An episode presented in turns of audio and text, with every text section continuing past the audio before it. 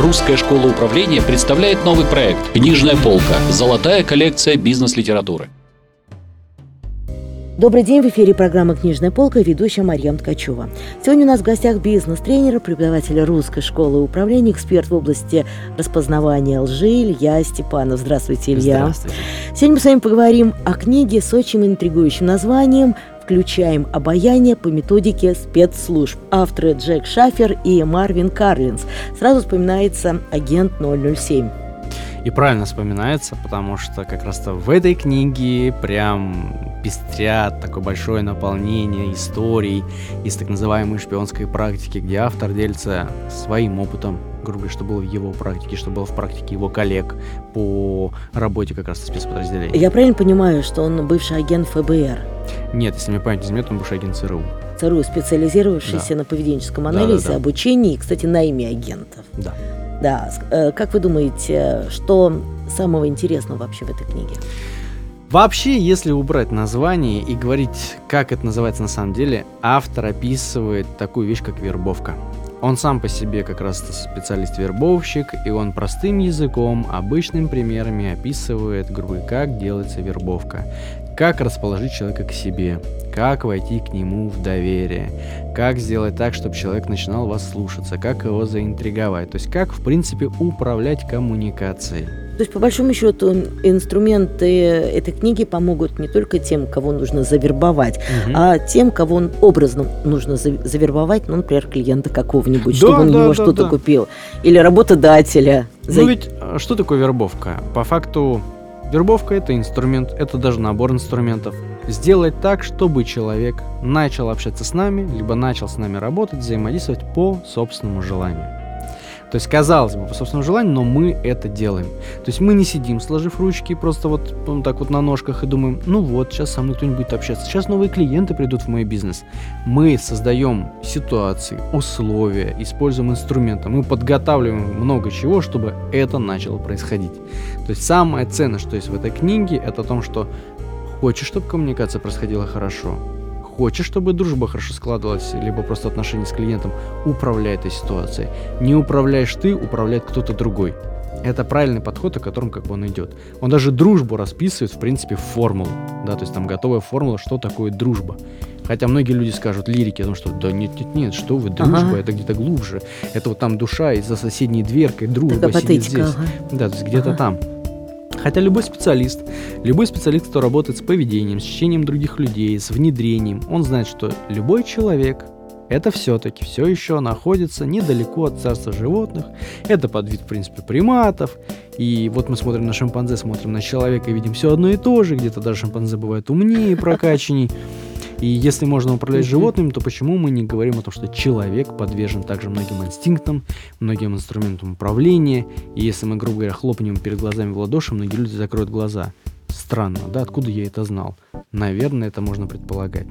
И тут есть ситуация, что либо ты управляешь ситуацией, разговором, коммуникацией, взаимоотношением, дружбой, семьей, работой, либо это делает кто-то другой. И тогда уже будь добр, не имей права жаловаться, потому что э, мне нравится однажды там наставник в моей жизни сказал такую хорошую вещь. Все, что происходит в нашей жизни, происходит потому, что я это сделал, либо я это позволил этому случиться. Поэтому в любом случае мы ответственны. Мы обязательно поговорим по поводу дружбы чуть-чуть попозже. А сейчас я хотела как раз эм, уточнить, ну ведь есть люди, которые могут управлять от природы, ну, взять хотя бы Остапа Бендера. То есть он такой авантюрист, он комбинатор великий. А есть люди, которые могут прочитать книгу, но управлять не могут в силу тех или иных обстоятельств. Вот от каких факторов это зависит? Но, кстати, Умение тут, управлять. э, хар- во-первых, умение управлять это умение. Вот самое правильное слово это умение. Это все равно, что уметь там плавать, уметь кататься на велосипеде. У всех уровень владения разный. У кого-то от рождения, у кого-то от часов практики. Но мы берем детей, вот у нас два ребенка родилось. Пускай одного зовут Остап Бендер, другого как-нибудь по-другому. Мгм. Другой мальчик. Другой. Будет другой мальчик. И мы, вот они подросли, им там по 5 лет, и мы даем им маленький велосипед. Мгм. Оба же будут учиться, просто кто-то быстрее, кто-то медленнее. Вопросы внедрения и практики. И тот же самый Остап Бендер, о котором произошла речь. Вот он взрослый, вот он махинатор, вот он такой авантюрист. Но он же такой не родился, он же к этому пришел. Это вопрос того момента, чем ребенок занимается в детстве. И тут отдельная тема, допустим, родители часто ругают детей, там, ты не должен врать, например. Мгм. То есть Хотя- установочка такая сразу. Ну идет. да, а хотя огромное количество исследований показывает, что чем раньше ребенок начинает лгать, тем и чем чаще Мгм. это делать, тем быстрее развивается его мозг. Потому что ложь задействует и правое полушарие, и левое, и блок памяти, и блок конструирования Если надо логики. еще и запомнить, И что да, и- сказал и, и как-то много, много выйти. чего делает. То есть мозг начинает быстрее э, как бы активизироваться, и вот эти все нейронные цепочки, они становятся сильнее, сильнее, сильнее. То есть тут как бы чем занимается ребенок? И поэтому вот эти вот способности расположить к себе, способности, а, скажем так, повлиять на человека, произвести впечатление м, с помощью вербалики, с помощью, с помощью невербалики. Это умение, которое можно развивать. Его может развивать как ребенок, так и взрослый. Вопрос, будете вы это делать или нет? Будете вы тратить на это время или нет? Очень часто люди могут подойти к зеркалу, когда им уже там за 20, за 30, за 40, как раз вот весной, и увидеть, что где-то что-то как-то вот оно свисает. И, и первая мысль, ну, надо там побегать, или, там, надо пойти в фитнес. Но почему-то люди не могут, нет такого зеркала специально, чтобы подойти так, а там в голове плесень уже такая, паутиной заросло, там Мгм. м- мозги не очень работают. Нет такого. Поэтому люди редко задаются вообще вопросом, что надо свои мозги попрокачивать, надо что-то повнедрять, позаниматься таким брейн-фитнесом. Мгм. Поэтому это может, к этому способен То есть, любой грубо, человек. то есть, говоря, грубо говоря, обаяние можно прокачать. Да. О, я даже Возвращаясь к названию этой книги, Да, можно прокачать, можно развить. У меня даже есть опыт. Мы сейчас... а, я один из ведущих специалистов, есть такой онлайн-курс, мы ведем, у него название коммуникация, манипуляция, вербовка. И три последних месяца, начиная там с февраля, вот только-только на прошлой неделе закончился, был блок коммуникации. Мгм. И когда мне пишет человек, что вот он всю жизнь был нелюдим, а теперь каждый день он с совершенно незнакомыми людьми спокойно заводит коммуникацию, прям как в фильме, как спецагент, и ему хорошо, и когда вот э, женщина пожилого возраста, уже пожилого, Мгм, рассказывает мгм. о том, что а, поговорила с этим человеком на остановке, и водителю было не в ту сторону, он довез до, до соседней деревни, а там поговорила с дедушкой, который ждал внука, и он на машине довез, в принципе, до дома. И на это все было потрачено, там, грубо говоря, в сумме 25 минут. А так бы ей пришлось ночью 3 часа по полю идти, одно ей было бы страшно. То есть, настолько разные ситуации. Я, говорится, в прошлой жизни, я в новой жизни. Человек уже в преклонном возрасте все равно этим занимается. Способен? Вот результат. Жизнь поменялась, вот качественное изменение. на самом деле очень трудно стать другом кому-то. Иногда, знаете, есть такое понятие, тусовка решает все. Ну вот, чтобы найти вот эту самую тусовку, чтобы войти в эту тусовку, вот мы подошли так плавненько к разговору о дружбе. Мгм. Как научиться дружить? Но тут же а, четкую формулу он выводит, на самом деле, и ее можно даже назвать. То есть И- автор дает рецепт. Да, он дает, он просто пишет дружба равно. О как. Да, и делает несколько слагаемых. С насколько мне поподробнее. Ну, все просто, да, о том, что есть... э, это, на самом деле, это тоже идет из вербовки. Мгм. Если мы хотим человека, чтобы он перестал от нас шугаться, и мы прошли фильтр свой-чужой, то тут есть несколько параметров. И открытость, да, то есть, типа, и периодичность, что это нужно делать периодически, то есть нужно касаться человека, напоминать о себе, просто позвонить, поздравить, просто сказать, слушай, я тут вернулся из Таиланда, привез такие классные фрукты, давай попробуем, давай встретимся, там, привез там у них местный ром, давай как бы попробуем, расскажу тебе историю, покажу фотографии. Неважно, по какому поводу это делаете, чистота и периодичность касаний играют роль. Друзья, надо чаще встречаться. А есть же такая ситуация. Мгм. Мы с кем-то с вами даже вместе дружили с детства. Вот а, вопрос прям сразу в эфире. А, со всеми ли друзьями детства вы до сих пор поддерживаете связь? Нет. Но они были очень яркими друзьями, тогда самыми лучшими друзьями. Что поменялось?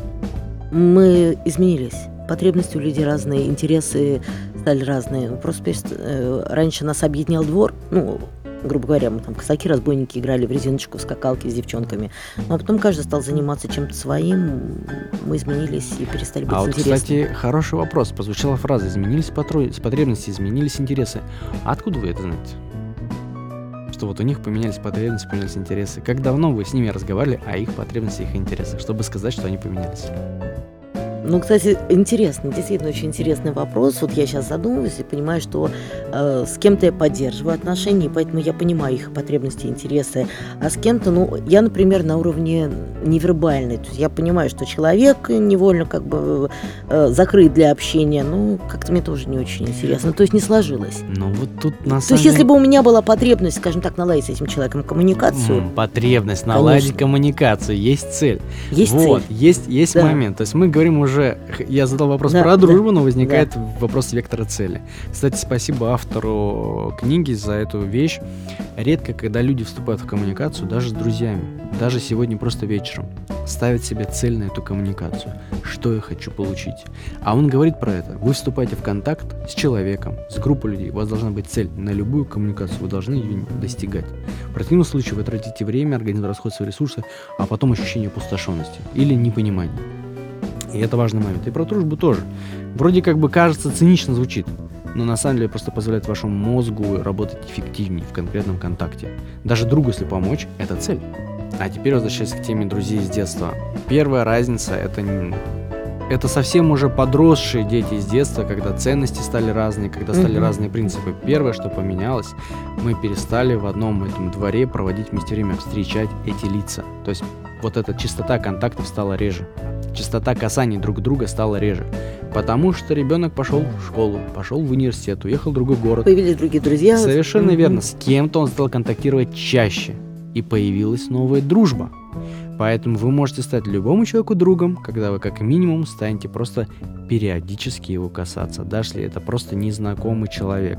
Вы познакомились на конференции, вам стало интересно, вы пригласили его выпить, он отказался. Потом вы позвонили, сказали, слушай, мне день рождения, не хочешь сегодня прийти меня поздравить, или там, просто провести время? А он согласился. Первый контакт. Потом еще раз коснулись, потом еще раз коснулись. Либо совсем незнакомый для вас человек, совсем. Мгм.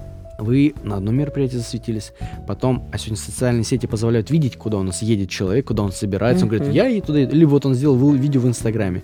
Вы видите это, вы оказываетесь в том месте и говорите, «О, как неожиданно мы оказались вместе. Но прости, у меня нет времени разговаривать. Не надо сразу наседать. Мгм. Но мозг вас отметил. Мгм. Уже есть напоминание. И так еще три раза, четыре раза, пять раз. Как бывает иногда, м, хороший пример с вербовки одного знакомого коллеги, когда он знал, на каком рельсе э, летает, Мгм. собственно, его объект. И он покупал место на соседнее место. Раз, два, три. Сначала первые два-три раза не вступал в контакт вообще. В четвертый раз вступил из разряда. Вот у вас лицо знакомое, что-то Да, каждый да, раз да, вместе, да, да, да? есть неожиданно. Да. И так начал заводиться. Потом они начали встречаться уже в местах командировок, просто в городе. Потихонечку, потихонечку, потихонечку все вот эти вопросы, а что за незнакомый человек, сошли на нет. Фильтр свой-чужой был пройден. Это вопрос того, что начала выстраиваться вот эта вот потихонечку структура коммуникации, да, то есть дружба начала То закладываться. есть как в социальных сетях, да, чем больше лайков там тебе поставят, или ты кому-то поставишь Ну, визуально, и все, это уж там, этот человек постоянно мне ставит лайки, этот человек уже почти вошел в семью. Ну, я утрирую, конечно. Ну, если уж так говорить про, про лайки, то тут этот, как, как люди мерят, ам, насколько я человеку нравлюсь. Вот у вас день рождения. И дата открытая дня рождения. Мгм.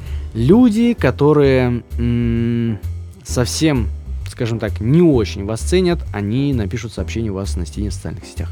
Потому что это короткое сообщение, это недолго, это бесплатно. Люди, которые ценят вас чуть-чуть побольше, напишут вам в личное сообщение, потому что надо уже прям индивидуально что-то написать.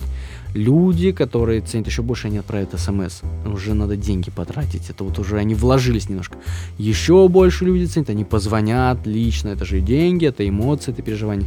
Ну и самый высший уровень, они лично там приедут, встретят, там поздравят. Если пригласят.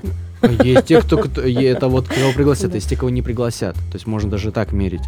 Это прямо отдельная категория. Ну, как бы, не книги, но есть такая Ага. социальная сегодня тема. И вот на самом деле в книге хороший момент, что раскрываются через примеры, конкретно шпи- шпи- скажем так, шпионской деятельности, через какие-то там бытовые, когда, видимо, второй автор включается в описание, уже Мгм. идет бытовые примеры. Как это все применяется? И самая, говорю, ключевая идея в том, что, во-первых, любой коммуникации надо ставить цель, любую коммуникацию стоит управлять. Это раз. А Мгм. второй момент, автор затрагивает эту тему, что люди своим невербальным Мгм. поведением всегда источают сигналы что они, например, чем-то довольны, чем-то недовольны, расстроены, не расстроены. Вы своим невербальным поведением источаете сигналы, которые другие люди видят. То есть и в первую очередь надо научиться там, следить за своим состоянием. Хотите поманипулировать, научитесь менять состояние. Допустим, выглядеть грустно, выглядеть расстроенным, печальным, довольным. Это Мгм. тоже сюда можно заложить. Это уже манипулятивное поведение, если у вас есть такая цель. Мгм. И тут идет момент в том, что как бы с невербаликой надо работать. Что мало ли что говорят люди. Как говорят доктор Хаус, все люди врут. Все люди врут, это нормально. Поэтому в невербалике большинство сути. Невербалику мы не фильтруем. Речь мы фильтруем. Мне не нравится, как он сказал. Мне не нравится, что он матерится. Мне не нравится, что он на меня напирал. Мне не нравится, что вот он так вот э, как-то грязно сказал. А невербалику мы не фильтруем. Нам показалась картинка, мозг ее считал и, уже принимает решение. Да. В этом суть работы с невербаликой. В этом даже э, золото работы с бы сказал. Ну, замечательная книга. Мне очень жаль, что время эфирное подходит к концу, потому что очень много тем. И я думаю, что не в последний раз мы с вами общаемся. Сегодня у нас в гостях был очень интересный спикер, преподаватель русской школы управления, эксперт в области э, распознания жестов Илья Степанов. Мы говорили о книге э, с названием «Включая обаяние» по методике спецслужб. Авторы Джек Шафер и Марвин Карлин. Слушайте рубрику «Книжная полка русской школы управления». В студии работала Марьям Ткачева. До встречи в следующих выпусках. Русская школа управления представляет новый проект «Книжная полка. Золотая коллекция бизнес-литературы».